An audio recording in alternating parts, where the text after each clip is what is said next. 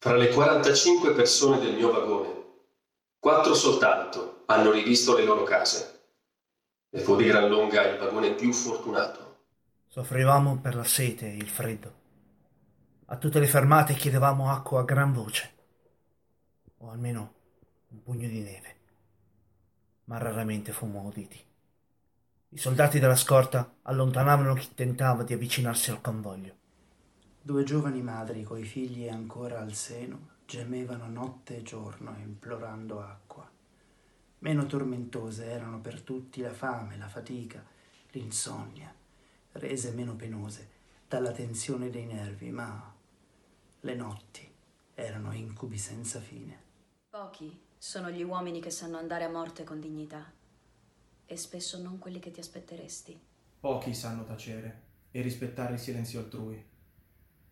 Il nostro sonno inquieto era interrotto sovente da liti rumorose e futili, da imprecazioni, da calci e pugni vibrati alla cieca, come difesa contro qualche contatto molesto e inevitabile.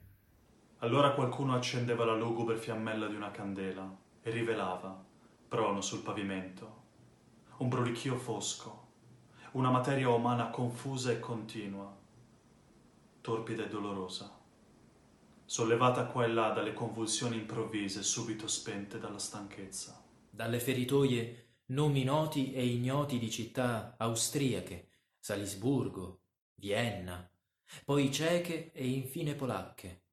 Alla sera del quarto giorno il freddo si fece intenso.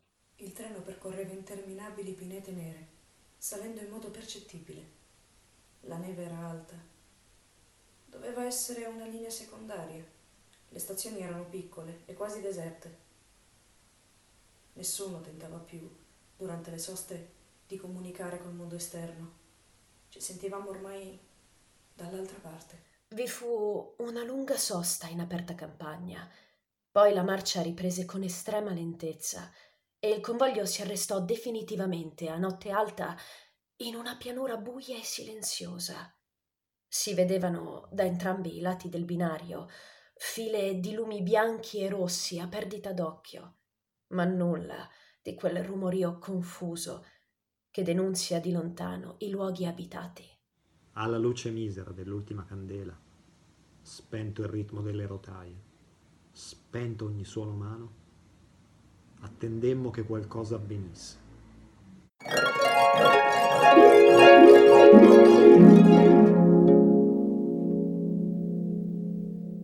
e avete ascoltato per il gruppo Neifile Stefano Sfondrini, Elviola Pira, Noemi Di Liberto, Valerio Angelucci, Edoardo Riporia, Elisa Giorgio, Yuri Conti, Rachele Gatte, Gabriele Cantando Pascali e Alessandro Tavoli per il giorno 19 Se questo è un uomo. A domani.